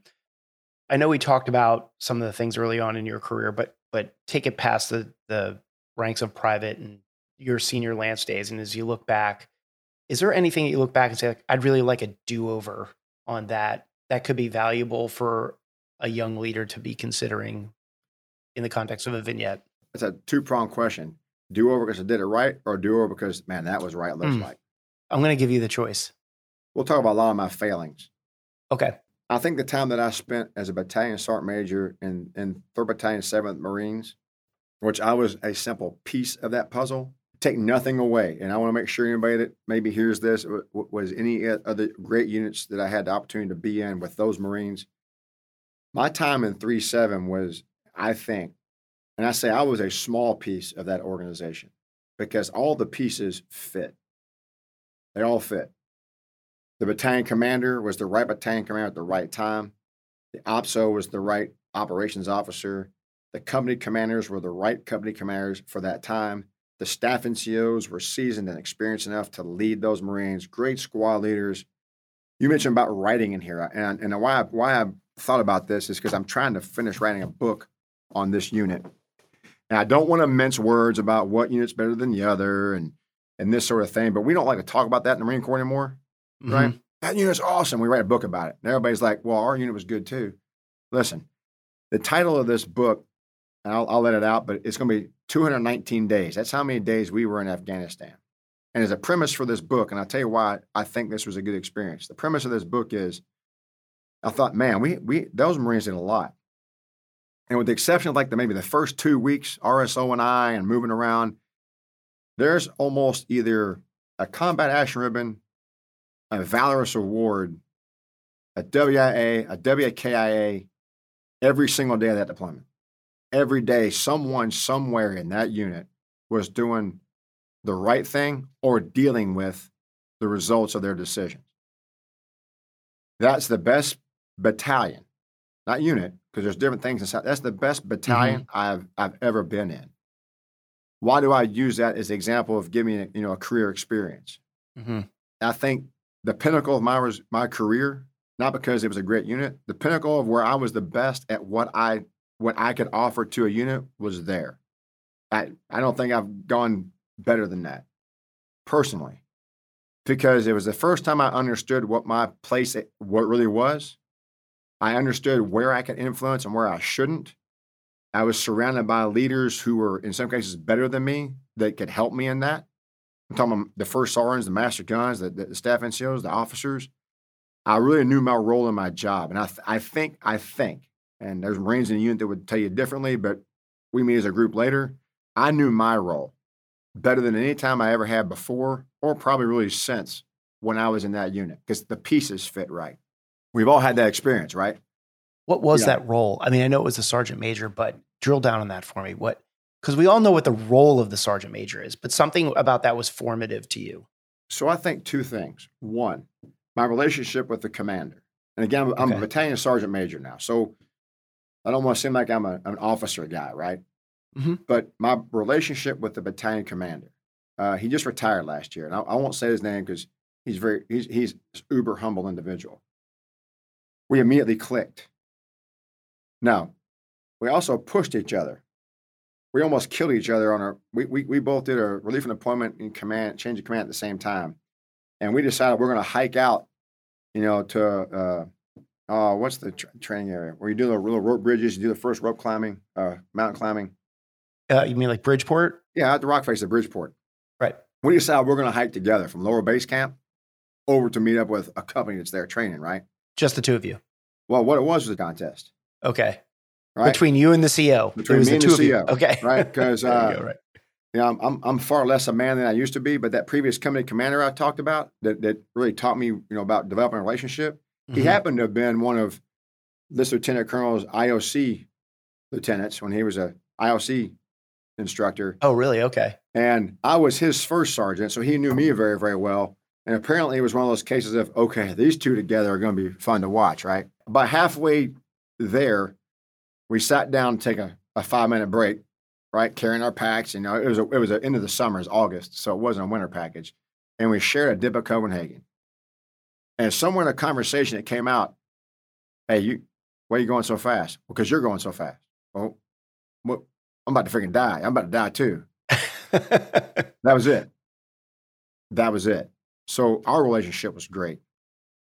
So that was one, the relationship with, with the CEO. I clicked with him. I still click with him. It was the perfect combination of brawn and brain, determination, re, you know, uh, uh, resistance. It, it just worked. It worked exceptionally well. And then it's the unit. I think the two of us coming into this unit, we we were the additions to the unit, and the unit three seven had gone to nowhere but Iraq prior to that. So Iraq, Iraq, Iraq, Iraq, Iraq, Iraq, Iraq. Great unit. That's Jason Dunham's unit, right? Um, the gunner there had been on four of the, you know, five deployments to Iraq. It just fin- it started out as a platoon sergeant. It was a it was a very experienced battalion, but they'd only been to one place. And with me and the CO coming in and being able to be able to direct the unit from, hey, okay, I got it. You just got a Ramadi. It's Ramadi 2009, guys. It wasn't Ramadi 2004.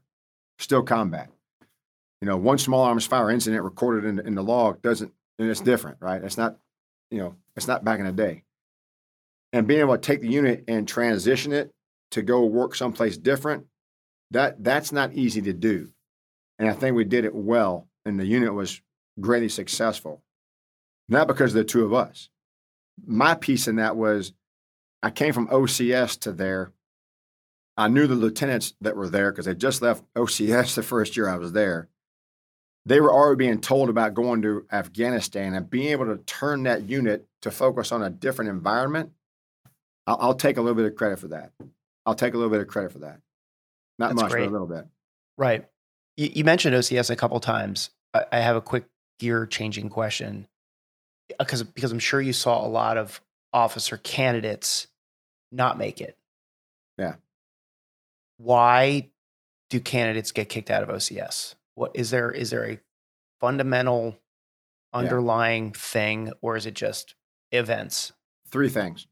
I, I don't have a quick answer for you because I just thought about what I'm saying. But I'm going. Right. I just thought of the question. Right. Yeah.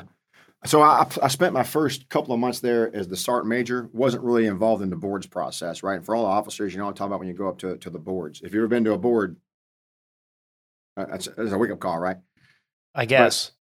Yeah, right. Sergeant Major Barrett uh, was there uh, for a period of time, and then when he left, I got frocked, and I spent about the last six months of the uh, uh, my time there as the as the OCS Sergeant Major, and I got to sit in the boards now with with Colonel Mancini, and I will listen to the reasons while the while the candidates were there.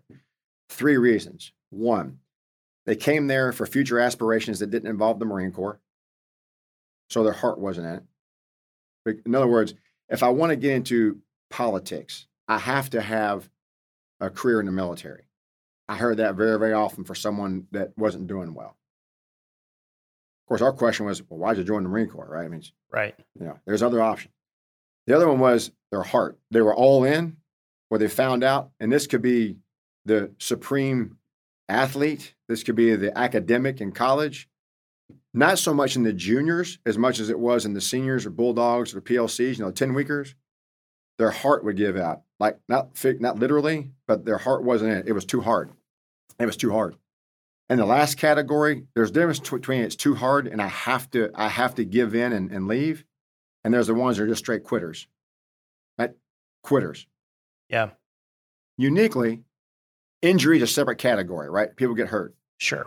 I would offer in two tours as a drill instructor and 13 cycles trained and graduated, it's the exact same three reasons for a recruit. I came here to get something to pad my career for the future. It was harder than I thought it was going to be, or I'm a plain quitter. That's it.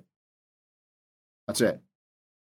Yeah, I think recalling back to when I was OCS, I don't remember anybody getting kicked out for integrity things or anything. Actually, there was one, but most of them were quitters.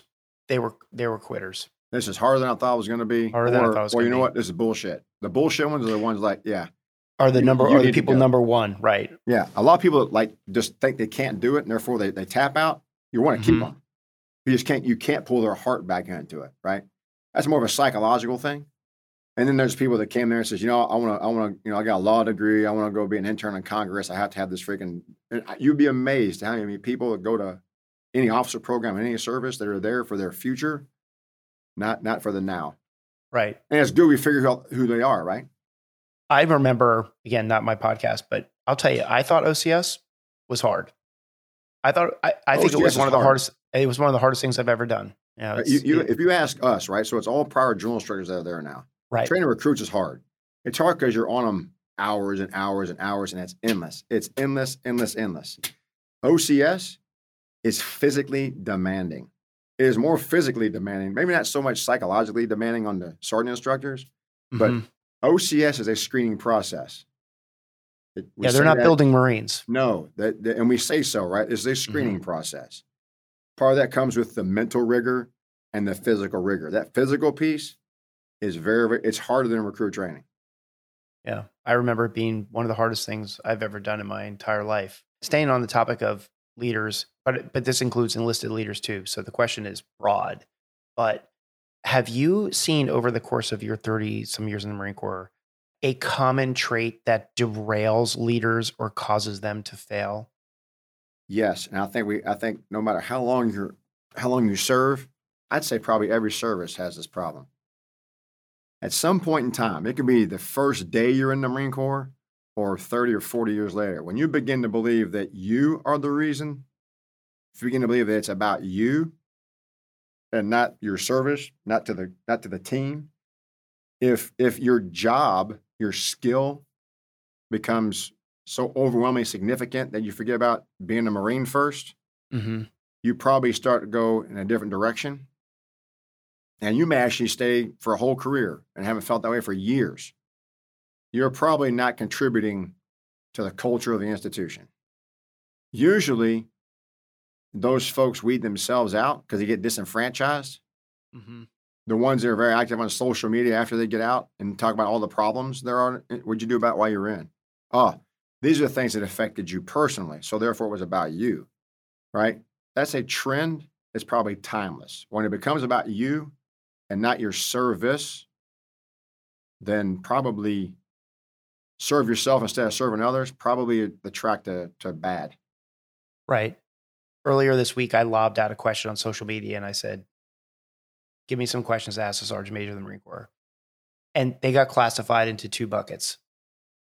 One was asking you a question that had clearly something to do with them having a bad experience in the Marine Corps. And then the other bucket was like really great questions. Right. And and it, it's it's amazing to me that uh, your your comment about people complaining on social media and having it being about them. I think that's really accurate. And so here's what I heard you say that is thrown back to the audience, which is if you're sitting around complaining about something, you should be doing something about it. And it was General Bellin who said to me that he thought the greatest thing that was ever invented for Marine Corps leadership was social media, because in the old days, you would stand in front of your formation and Marines would be thinking to themselves that something you were saying was fucked up. Now you have the opportunity to actually hear them say what they're actually thinking. And he's That's like, I, I, think it's a it's a great source of intelligence. And you can um, also weed out the ones that no matter what you say or do, they will never like what you say or do. Right. They don't like the Marine Corps. They're the ones that I mean. And again, it, your question earlier, at what point in time did that individual Marine who came in with all good intentions get disenfranchised. Right. What was what was that individual's experience, right? And I'll tell you. I'll tell you. Go ahead. I, it's it's it's your platform. I know. Yeah, not that I have any examples, but I you'd be amazed how many friends and enemies you can make when you're the sergeant major of the Marine Corps. Not woe was me. Right? But people are a lot more vocal the higher up in the food chain that you get. We're all guilty of looking up and going, man, what are they thinking? Right. Right. Mm-hmm. And sometimes you can be at the top of the heap and look down and go, man, what are they thinking? It's a case of you forgot where you came from and you just don't get it. You know, it depends on what direction you're looking. Right. right. I, I, I got taught early on, don't worry about that. Worry about what's right around you that you can influence. That's great advice for any leader at at, at any level. I, I want to ask you some questions about battlefield courage.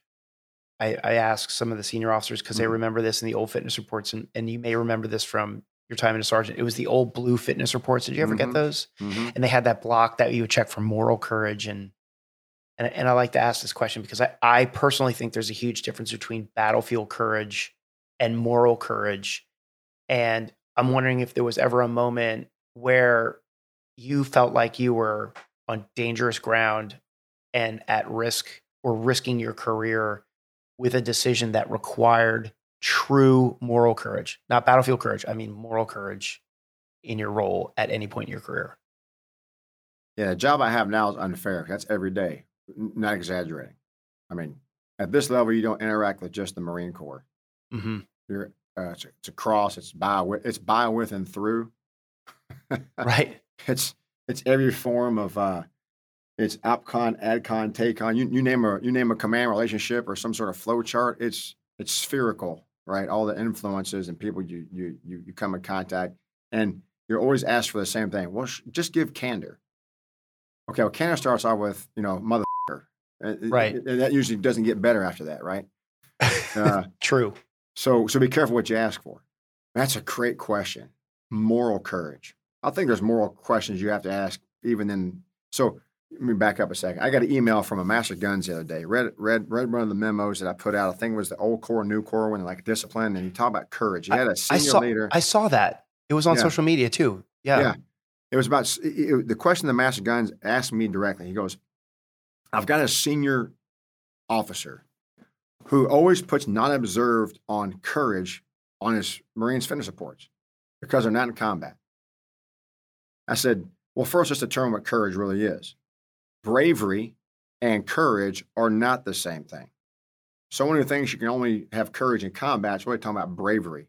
I may have the definition of the word wrong, but but at the end of the day, talking about no, bravery. I agree with you. Right. Get up, run in front of machine gun fire, courage. Then why'd you give him a fucking B? you know, yeah, it wasn't half courage, right? It's either either is or not. So I think bravery is finite. It is or it isn't. Courage is the breadth of things. And again, I gotta be careful how I say it.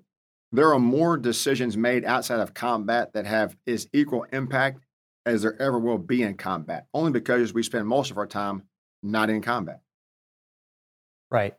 It takes courage. I, I use this example uh, to someone who was challenging the master gun's perspective because I, because I like to socialize some of these conversations. I said, let me ask you this question. You're late to work, you're on the 95, you're going south. You have a choice. Don't speed, get there late, get yelled at. Career impact. Speed, hit someone's kid and kill them, other impact. Right. Which one takes moral courage? To not speed. Not speed. And take the ass chewing. Because the reason you're late isn't the fault of your leadership, and it probably isn't the fault of the person whose kid you ran over at the bus stop. Right. Okay, That's... so at point in time, you make the moral courage decision. That doesn't seem like a courage decision, but it is. The proverbial coming out of the coming out. Of, I just passed somebody in the building today. You don't wear a backpack in the service Charlie uniform. Every right. other service does in their service uniform. If you're a Marine and do that, you know you're wrong. Right. Do you Agreed. stop and say, "Hey, senior person, I'm going to embarrass you right now, and you're going to be really offended by this because you think you know all the regulations and you know what's going on, but that's wrong." That's a that is a courageous decision. Yeah. So I mentioned before that I had asked some questions on social media. Here was an interesting one that came in from a leadership perspective because I got some funny ones. People want to know what color socks you wear in your camis now. That now it's uh, black and uh, cloudy brown because we changed it so that, everybody that was wearing black socks is now within the regulations. Thank, thank you, Marine Corps. Thank you. if you wear white, if you wear white ones, I'm still coming to get you. Okay, everyone is fair, fairly warned there. But somebody had a great question uh, to ask you, which was, do you have any advice for a staff NCO from another branch who's coming to attend a, a Marine Corps staff NCO training course, like Staff and NCO Academy or something like that? I'm, I'm, assuming that staff and NCOs from other branches come through our training. I went to a, a SOCOM, a SOF Academy, and what I learned, and this is this will answer your question that culture, what they're talking about there to develop their leaders, is what develops their leaders. Every service has a responsibility and a unique culture. That's valuable, right? And if if we send a lot of our enlisted to other schools and other services, and we and we have some mm-hmm. too. So if I'm in the Air Force, let's say, and I'm going to, you know, gunning school, the advanced school, if I sit there the whole time and going, "Oh, that's BS," "Oh, we would never do that," "Oh, I'm glad I'm glad we do it our way," okay, good. You should. You're an airman, right? Value what the other service is doing when you're there inside that academy. And additionally, offer how you all do it. That's the whole idea behind jointness, right? Here's my right. mission. Is there a different way to do it? Okay, yes, there is. A different way to think about it. So that's a shared experience, right? What you probably shouldn't do is come in, and I, I tell Marines the same thing if they go to another school. Don't go criticize if you go to the Army Sergeant Major Academy uh, how the Army thinks about leadership and how they develop their senior enlisted leaders. You're there to learn how they do it. You'll learn a lot more and probably you'll, you'll, you'll dislike. Don't spend your time disliking the things that's unique about the Army because you're a Marine. Waste of time. Right. That's good advice. Thanks. I have a question about the issuance of direct orders and knowing that there's a time and a place for the issuance of a direct order that must be immediately followed. And a, a combat situation comes to mind as an example of that should we be setting the conditions to con- encourage more collaboration between the junior levels of leadership in a unit and, and one that sets the climate for providing useful feedback instead of the hey you're doing this because i said so is there is there an opportunity to open that door a little bit in the appropriate settings i've been a marine corps for a while so i'll answer this question right the age old question this is not a new question it'll, it'll be a forever question right. so Anybody listening that says, yeah, you know, higher ups nowadays don't give us any respect. Lance Corporal Black stood in the formation and said, the gunny's out of his damn mind. He has no idea what's going on. Okay, so so we're clear. How would there is always a time to do it now because I said so. Right. Always. There's always a situation for that. Always. And there's a time to say, okay, what do y'all think about this? Mm-hmm even long ago in my experience, there were times where, okay, hey, we need to do X. What do you guys think? Right. Okay, let's do it that way. Or I ain't got time of bullshit right now. Do it this way. Okay, both apply. Here's also a lesson. Every single human being that serves in the US military at the senior level has been at the junior level. And every single person, this I'm the Sergeant Major of the Marine Corps. Lance Corporal Black in 3rd Battalion, 5th Marines, right, had a perspective on life. Every single one of us have been in positions where we've gone, this is bullshit. Mm-hmm. I'm not, that, that's a dumb idea. And for some reason, as we've continued to mature along in our careers, some people would call it institutionalized. You also learn. You also learn that bright idea was actually a dumb idea because you're 18 or 19 years old. And although it was a fascinating concept for for for me when I was 18 or 19, right? Or as you get more mature, some decisions that are made aren't the wrong decisions. And you learn that because every one of us comes from the same place, right? Right. I, w- I wasn't I wasn't born Sergeant Major Black. It was not. And we've already talked about some of that. I've told a lot of people to F off. I now know why I probably shouldn't have said that. It was very emotional for me at the time. So here's how I would answer the question. One, I also think one of the greatest benefits I got from leaders is they would listen to me. So any leader that doesn't listen, right? You may not necessarily do what people are recommending that you do, but listening is very powerful.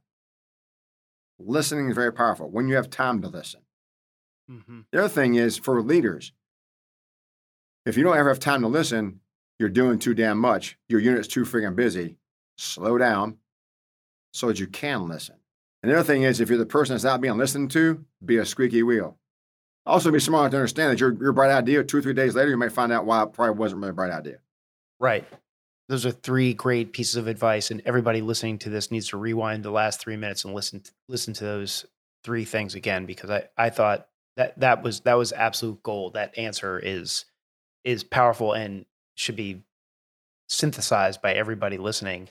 And we're coming up on the end of our time, and so I'm going to conclude here with with a question that has a lead up to it as I get into your recently published memo about character because I I, I want to talk about that a little bit, but again on social and one of the things i love about social media for all the things i hate about it here's something i love about it you just learn so much new stuff somebody said to me hey have you read general zinni's guidance to staff ncos from when he took over as the 9th marines regiment commander back in 1989 i'd never even heard of it what did he say I've read it what did he say well, I so I, I highlighted some of the things, and and for listeners, I'm going to just cherry pick some of the By the way, this is a retired combatant commander. That's right. Back in the day, Vietnam lieutenant wrote a great book, by the way.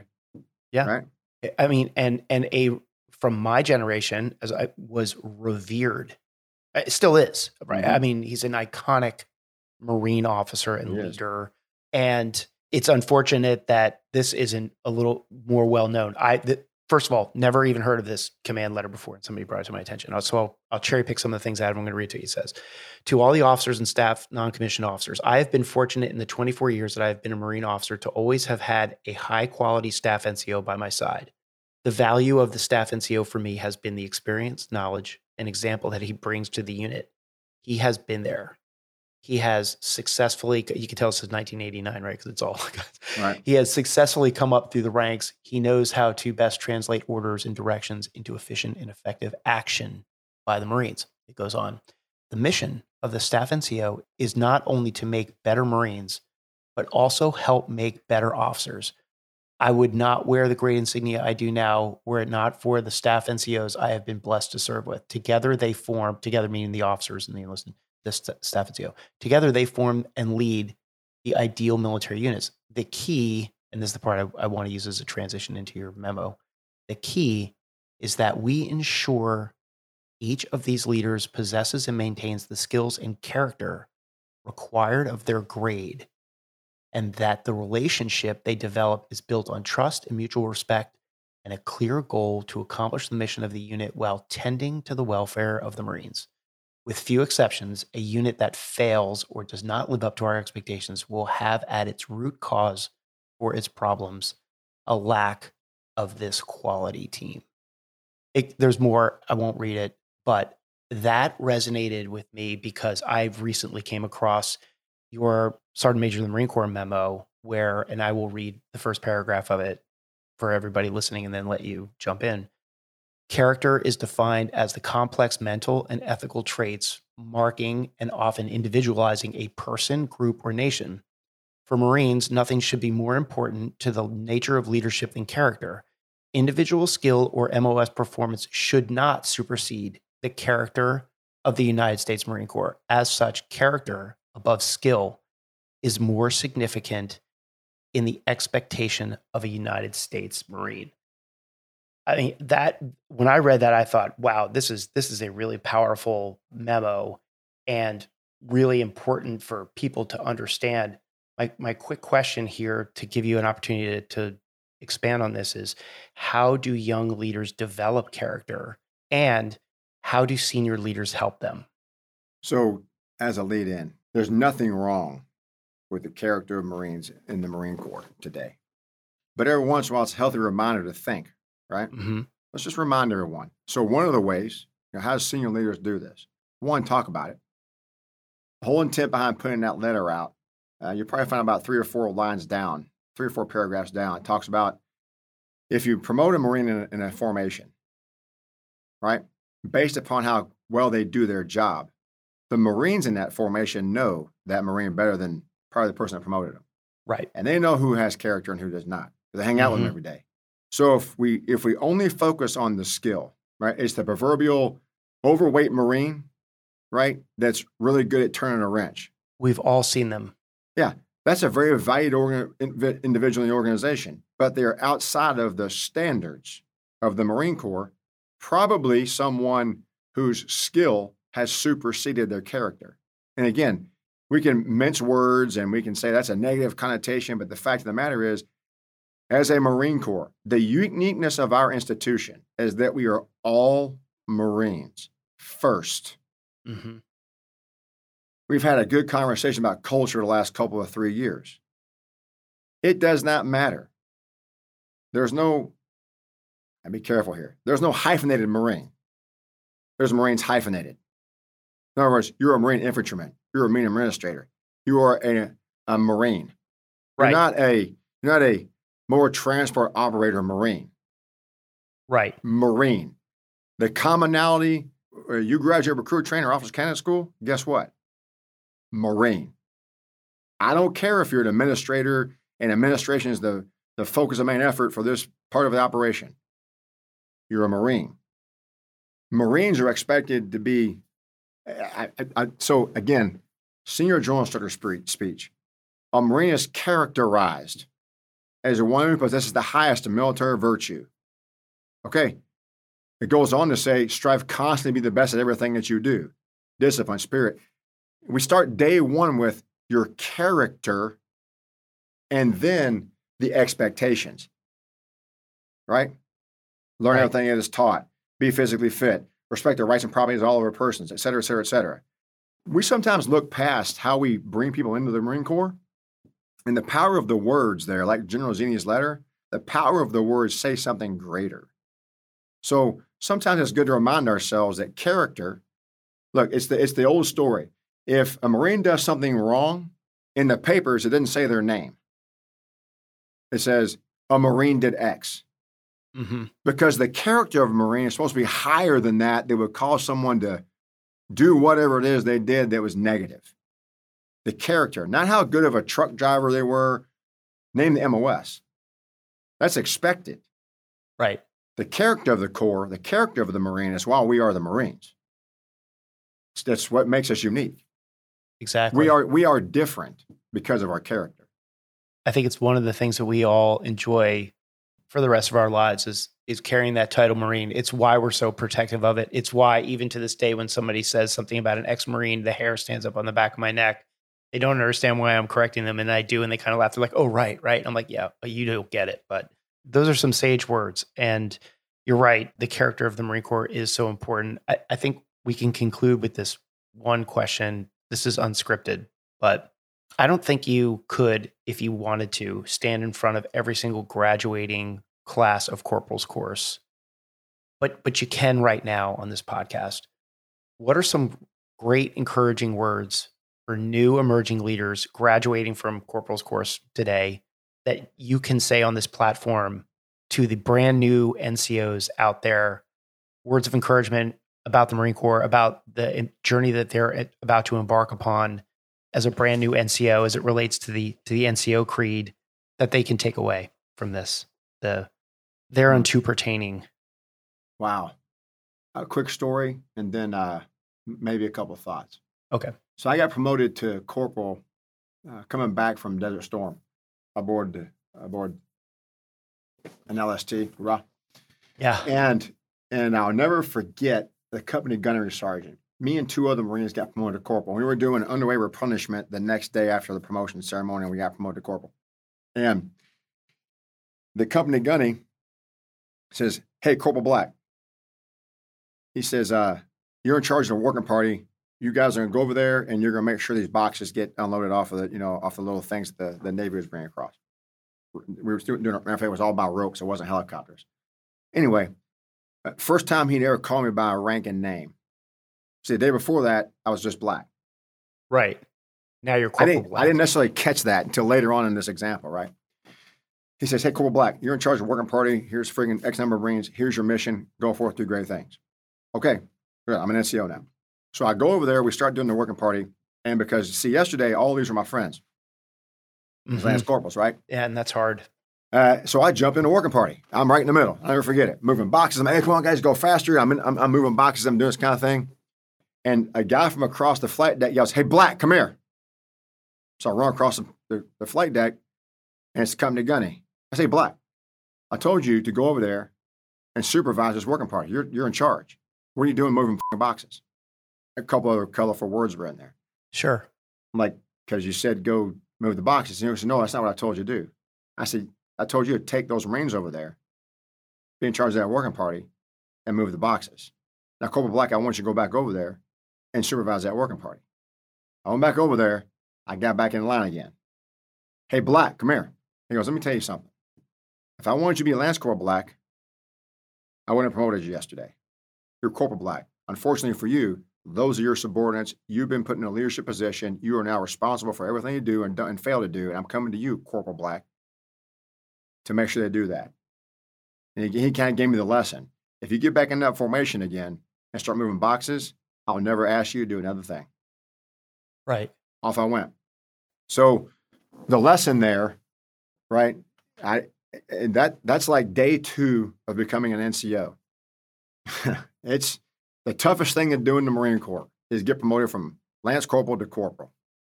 Because you immediately become a one of three things a kiss ass, a brown noser, or a shitbag. It, define those terms any way you want to. But at the end of the day, when you look when you look over your shoulder and all your friends from yesterday who you get promoted on them on a Thursday and you're going to go out Friday night, letter of the law is you don't get to go out with them anymore. Right. Because now you branched into a thing called fraternization. Sergeant Major Kent put a little letter out about this, kind of like I've been putting these memos out. He put some out on this fraternization thing in the enlisted ranks, hell, 10 years ago, more mm-hmm. than 10 years ago. And it talked about there's a difference between a staff NCO and an NCO. There's a difference between an NCO and a Lance Corporal. There's a difference between a senior staff NCO, like a master guns and a sergeant major, and a staff sergeant. Right? There's a difference. Right. And if we don't maintain those sort of levels of responsibility thereunto pertaining, right, we create these undue familiar relationships, and it's a complete breakdown of good order, discipline, respect for authority. Because to your earlier question, at some point in time, I'm going to have to look at somebody and say, I didn't ask for your opinion. Do this. Right. Because it has to be done that way right now. We're not going to debate in the proverbial attack the machine gun hill. Right. I, am debating left or right here. We're getting shot at. Go and do this. Right. If we don't bridge that gap and cut that off, I know how hard it is. I've done it four or five times in my career now, right? It's the most difficult thing to do between Lance Corporal and Corporal. The most difficult challenge. And the ones that do it successfully don't disrespect their subordinates now, right? Those are the kiss asses, right? Right. Oh, you're mm-hmm. less than me now because I got promoted. No, devil dog, you got a higher cutting score than I did. I'm still a better leader than you. That might be the case, right? Right. But you have to change. You have to cut that off at the right level without disrespecting your subordinates in order for you to do your job, which now you're a non commissioned officer, non commissioned, but you're an officer. Right. More pertains to you now. Right. That's the advice that's, I probably would give. That's fantastic advice. I agree with you. I, have I've never I wasn't prior enlisted, but I know that that is one of the hardest things to do is for a corporal to now one day wake up and lead their friends I've seen it done well and I've seen it done poorly, like you have. Um, but that is some great advice. And what a great story. And I'll wrap it up by saying this that you just gave a vignette or story, personal story, where a company gunny had a opportunity to create a legacy learning environment for then Corporal Black that you just told me a story about as a sergeant major of the Marine Corps. And I'll bet you if if I had been standing there at that UNREP and said, hey gunny do you understand that you just you just created a 30 year leader right there with that one simple thing that you said? He would say officer no i didn't. He's a piece of shit. Right? Something like that. But but it happens and you never know when it's going to happen which is why i asked that question so long ago how many of your lieutenants are, are colonels now staff ncos really have a huge opportunity to leave leadership legacies with the junior marines with officers and everything else and such a position of responsibility and I, I love hearing stories about that because it just reinforces that in a way that I don't know if you get in a school. I don't know if you get that in Staff NCO Academy. I don't know if you get that at EWS. Yeah. Thanks for sharing that. No, I appreciate the opportunity. Yeah. That was great. This is great. So uh, I, I will conclude with this. Tell you, I don't think that a lot of Marines get to walk up to the Sergeant Major of the Marine Corps and compliment them and say, "Hey, hey, Sergeant Major, you're doing a great, you're doing a great fucking job." You know, I don't think they do that. So I'm going to do it on their behalf because when I posted, "Hey, I'm doing some questions," my in my DM box was filled with holy shit, that is awesome. What a great Marine. I can't wait to hear this episode. So, on behalf of the Marines out there who revere you and what you're doing in the Marine Corps, I just wanted to pass that along. as a compliment. And just so you know that that's uh, that's what Marines are saying out there about you, Sergeant Major. Uh, th- thanks for the compliment. I'm hoping that the the the inbox was full of more of those than it, it, was, other, right? right. Because there's a there too. Um, was, I th- uh, let me say this. Thank you for doing doing this. I think I think, and I know this to be true, right? Unintentionally, and this and this is for everybody that might listen to this. If if you decide to use this piece of it, unintentionally, it is very very difficult to communicate. The higher you get in the proverbial food chain with the masses, it's just it becomes increasingly difficult. So please, everyone know that it, that if you feel out of touch with your most senior leadership, it's not because they desire for it to be that way. The perspective is just so much different, not wrong or different. But let me say this I have not come in contact with, and I don't say this because, look, I, I, I can't go up any higher than this. So I don't, I'm not trying to kiss anybody. Well, you could. You could become the next SEAC. Yeah, that's, that's a different discussion, right? Okay. um, but none of your senior leaders have forgotten where they came from. I don't live in a barracks room with six people in it anymore. True story, by the way. Coming back from Desert Storm, I lived in a two person barracks room with six Marines. Six. Wow. Right? I don't live there anymore. But I have never forgotten about what it's like living in one barracks room with one wall locker, one shitter, and two racks with six Marines living in it. Never forgotten it. And sometimes when we try to translate that to the current resourcing of the defense budget in order to do facility support reinvestment and maintenance. I think that's what FSMA stands for, right? That that's all about. Hey, I'd like to get like two racks in that one room and not six, and better mattresses. And by the way, every time I turn the freaking hot water on and the lights go off, mm-hmm. okay, we got we got to freaking fix that. It's in different terms, but it's all about taking care of the very most junior Marine in order to make sure that that Marine has what they need. And sometimes it's just difficult for the Marines to see that because they don't see it happening. Right. That inertia is incredible. So here's the message. One, thanks for all the, the positive comments. Thanks what you're doing by allowing these senior leaders to really kind of give these stories because because there's a way there for the for for Lance Corporal Black, you know, 30, 33, 34 years ago to go, okay, I may not agree. I may understand the fancy words they use, but I can tell by how they say it, their enthusiasm. And likewise, if your inbox is getting filled up with a bunch, a whole bunch of questions, I will get more value out of that statement and this whole thing than anybody will get value of anything that I said because Marines are engaged. They want to be part of the problem. And I'll close mm-hmm. by saying that last thing that corporal needs to do is take the advice that my my staff NCOs, NCOs, and officers gave me. Challenge your leadership. Challenge them. Challenge them. That keeps them from telling you to shut up and color, right? Challenge right. them. I was told that by Vietnam veterans who were my staff NCOs. Challenge your leadership constantly. That it was what that's what this is all about right here. Challenging, conver- conversing, and communicating. Yeah, I I don't know, Sergeant Major. Just real quick, a personal note. I I don't know where this podcast project goes. I just started it because you were talking before about how you're writing a book. I was sitting around a fire pit with all my idiot lieutenant buddies a couple years ago, and I said, if each one of us wrote the chapter of a leadership book based on the story that we just told, sitting around the fire pit over some beers, we, it would probably be on the mandatory reading list for lieutenants at TBS. And then it was General Bellin who looked at me and said, "You should just interview people for a podcast." That's how the whole thing started, and I don't know where it goes, but it's great. It's thanks to great guests like you who who talk about their experiences and and share their vignettes that uh, people are listening to this and they're learning a lot. So thank you very much for your valuable time I, really appreciate you being on today, Sergeant Major. So this has been uh, Sergeant Major Troy Black, who is the Sergeant Major of the Marine Corps, with a fascinating conversation about leadership in his career. And uh, again, Sergeant Major, thank you again so much for your time. Yeah, thank you. Appreciate it. Thanks.